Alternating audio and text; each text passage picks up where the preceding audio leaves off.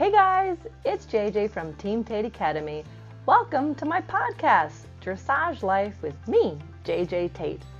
Like you, I've had my fair share of ups and downs, both with horses and in life in general. I've been so fortunate to have spent most of my life learning from some of the best riders and trainers on the planet. I've also worked hard to learn to cope and balance the crazy highs and heartbreaking lows that come with having horses in our lives. I want this podcast to inspire you, teach you, and remind you that it's all normal and we are all in this together. I'm so glad you're here. Today's episode was originally featured in my private Facebook group, Team Tate TV. If you're not already there, please join us for more inspiring conversations. The topic for tonight that I really want to narrow in on was what's the biggest priority that needs to change? And how do we get the rider to make the correct improvement in the horse? What is this idea of exaggerating certain things versus replicating? Like when we see Charlotte Dujardin riding, we are like, oh my God, she's amazing. I want to ride just like that. I want to replicate exactly how she's sitting, her elbows, her chest, her back. It's amazing. But we also have to recognize the whole idea of Hegel's dialectics. And I gave a lecture in the uh, academy about this. I believe it was about how to develop the seat. But Hegel's dialectics you know, really is about the process of noticing you like what is like what is the thesis? And the thesis is what is happening right this moment. And then your antithesis is what do i want to have happen? And then your synthesis in the middle is how do i get there? And so when you think about like charlotte dujardin as you as your rider that you want to replicate like just riding around in only that form. There's a time and a place for that, but there's also something important about the exaggeration of the way to get there. And so, what we mean by that, like, let's take a horse, for instance. Like, what what do I have? Let's take Isaac. You know, for those of you in the academy, Isaac is our um, amazing, dazzling, dapper fourth level horse. He's getting ready to do the St. George soon. He is a rescue pony from the countryside in Tennessee. I mean, starved. It was a stallion. It's amazing. Like, and he's just a totally great horse. And he had this terrible, like, hammock body. And we called him the cornucopia because it just looked like the cornucopia shape, and then his cute little head was on the top. And so that was our thesis. Like, what is it that we have? Well, we have an upside down, feral, opinionated, extremely smart rescue horse. And what's our antithesis? Well, we'd like to produce a Grand Prix horse. And then the question is, how do we get there? And so he's upside down, head up, you know, whatever. And we want to like do the opposite. We want to stretch that horse way down because, like, because then in the middle becomes a supple, elastic, connected horse. And so it's interesting where it's like, we want to, you know, we we want a Grand Prix horse, but we can't just practice the end. We have to understand that there's means to the end. And so, yes, we want this like Prix St. George horse, but we can't just take this upside down feral pony and then ride it like this replicating this Prix St. George horse with this pole up and his, you know, he's going to not develop that back at all, you know, or develop his, his body in a way that can carry the rider in a better way. So, how do we get that? What is our synthesis? Stretch him down, make him pull his neck out of his back, that he raises the saddle and you get the hind legs under and the neck round. so that he learns how to bring the back up. And so that looks like nothing like the end, right? So we need to always practice like the means to the end. And so that's so similar to like a rider's seat. So we have to recognize where we're at, like what's happening.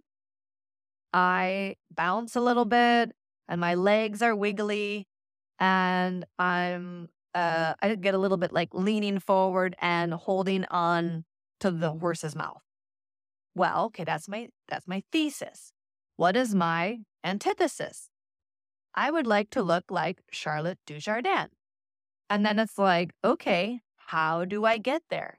I need to go on the lunge line with no reins and no spurs and no stirrups and do everything else but ride exactly in that vertical.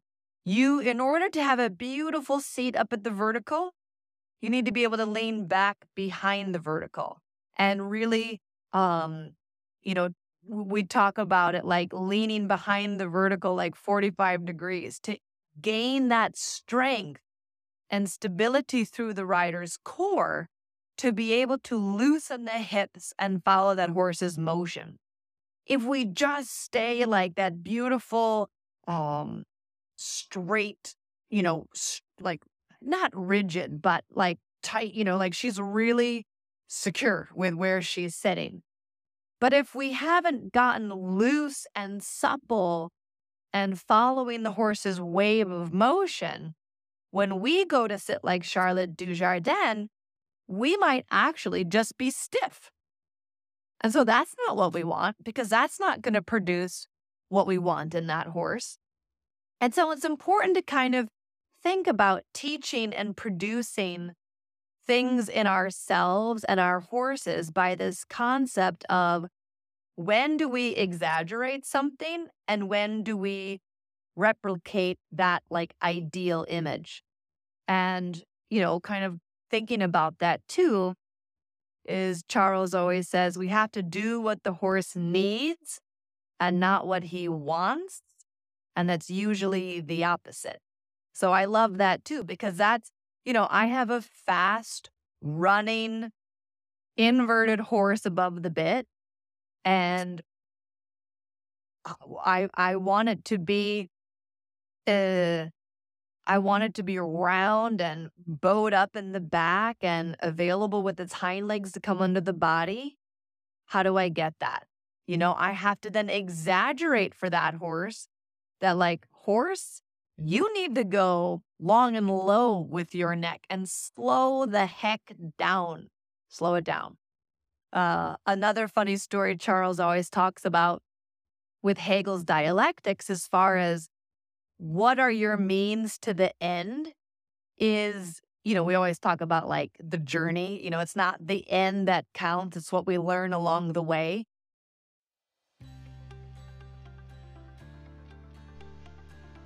Hey guys did you know that i have an online training academy? Well i do and it's called dun dun dun dun team tate academy. Do you need to know how to ride a shoulder in better does your horse get spooky or tight? Would you like a little more theory in bite sized chunks? How about help with those flying changes, or even just helping your horse learn to go on the bit a bit better? We already have over 170 videos on every subject, from basic connection from the ground to piaffe and passage and everything in between. And I do mean everything. The videos are about 12 minutes long and come with cheat sheets so you can download and keep it at the barn. It's easy to listen from your car, maybe even while you're tacking up your horse. All Academy members join the tack room chats, twice monthly Zoom meetings where you can ask questions and discuss with two of my coaches. And sometimes even I'm able to be there live. Apprentice level members receive monthly lectures with deep dives into theory, discussions with other experts, including horse and rider biomechanics, saddle fitting, long lining, mental health, and more. You can check it out at teamtateacademy.com slash info. And now back to the podcast. So this Hegel's dialectics, what's the thesis? I'm poor. What is my antithesis? I would like to be rich. And so, how do I get there? Well, I could go to school and get a job and get a good job. And then 12 years later, I will be rich, which is the long view. I could, if I feel like that's too hard, I could go rob a bank. But then the new like synthesis becomes the new thesis. So then I am poor, I want to be rich, I go rob a bank. That becomes robbing the bank, becomes the new thesis, which then turns into then I go to jail. you know, and so it's so important to think about not just these end points or those ideals that we are reaching for. It's that first we have to understand we will never achieve perfection. That's just never going to happen in in any way. Perfect perfect person, perfect wife, perfect rider, perfect trainer, always making the right decision, you know. That's unattainable and we all have to accept that that's not happening. And so it's about striving for that excellence and that idea of what is happening during my process of becoming that. You know, when I'm on the lunge line and I've got Charlotte Dujardin as my, that's my antithesis. That's where I want to be one day. But I cannot just practice that means. I will not be following the horses. I have to do everything but ride in that exact position because the means then creates the end. And so when I go on the lunge line or I ride without stirrups or I do my yoga or whatever, that produces the better end result by actually not practicing the end result. So I hope you guys kind of get that idea. And it's a fascinating thing to think about um, as far as like stretching the horse down or leaning back behind the vertical how do I truly develop a seat? That when you look at the rider, you want to have the idea that you cannot tell where the rider's seat begins and the saddle ends. It's just connected. It's just like one, like sometimes when I wear uh like black riding pants, I I imagine like I am sitting just part of the saddle and I from far away, I don't want anyone to see that I am not completely connected to the horse's motion and going. And so, you know, Charles also uh, always talks about that he the horse needs to be able to carry us around like he carries his kidney or his eyeball, you know, and uh, it's so cute when he says it, and I just love it. And it's like, so you know, uh, find that way and don't be stuck in that idea of like, I must only ride in this form, just like this, because that's just already too rigid. And the horse is going to be like, oh. Whoa, why are you so tight? You're like, because I'm riding like Charlotte Dujardin. I'm just got myself really in a great form, you know? And then the horse is like, what is happening to you up there? You're so tight, you know? So we want to always think about the means, write down the means, journal about the means, because you will most likely, when we train horses, everything is very cyclical also. So something you work through with the horse when it was six, you're probably going to like circle back around again in two years. And that same thing is going to be evident, maybe in a little bit different way, but it kind of has the same base and you're going to be able to work through it again.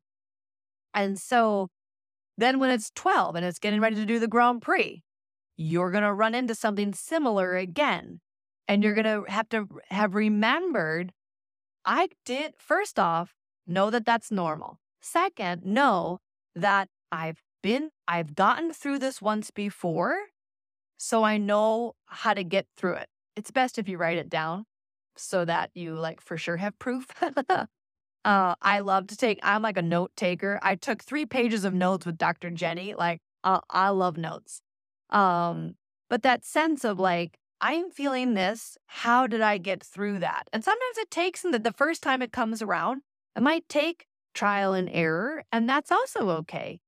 But then as you get through it the first time, it's gonna, you're gonna be able to get through it again the second time a little bit sooner. You're gonna be like, oh, I, that doesn't, that doesn't bother me or scare me because I've been through this already and I understand this process. I understand the means to my end because the end is just this wonderful result. And it's funny because a lot of times in lessons, that's the part we remember. Oh, and I just had this amazing half pass to the left. Oh, you know, and then it's like, yeah, but what was the last 15 minutes that led up to that amazing event? Because we're all pretty kinesthetic. And I think that's why we love riding dressage because it's a feel and it's this connection with your horse on a whole nother level, like soul to soul, that you're just thinking something and the horse is doing it. And it's just like amazing. And so that idea of really taking care of what that means is is is huge and that the answers are in that depth and we have to understand how we got there what did we do and what was the process because it's easy to just remember the end result. So i don't have any wine up here because they're, they you know oh here uh, but i do have some smart water so, cheers to everybody at home. I I don't want to say challenge everybody, but it would be fun to think about like what's your Hegel's dialectics? Like where are you at right now? Where do you want to go? And map out your way to get there. And then write it down. So, thank you guys so much for joining. Make it a great night, you guys.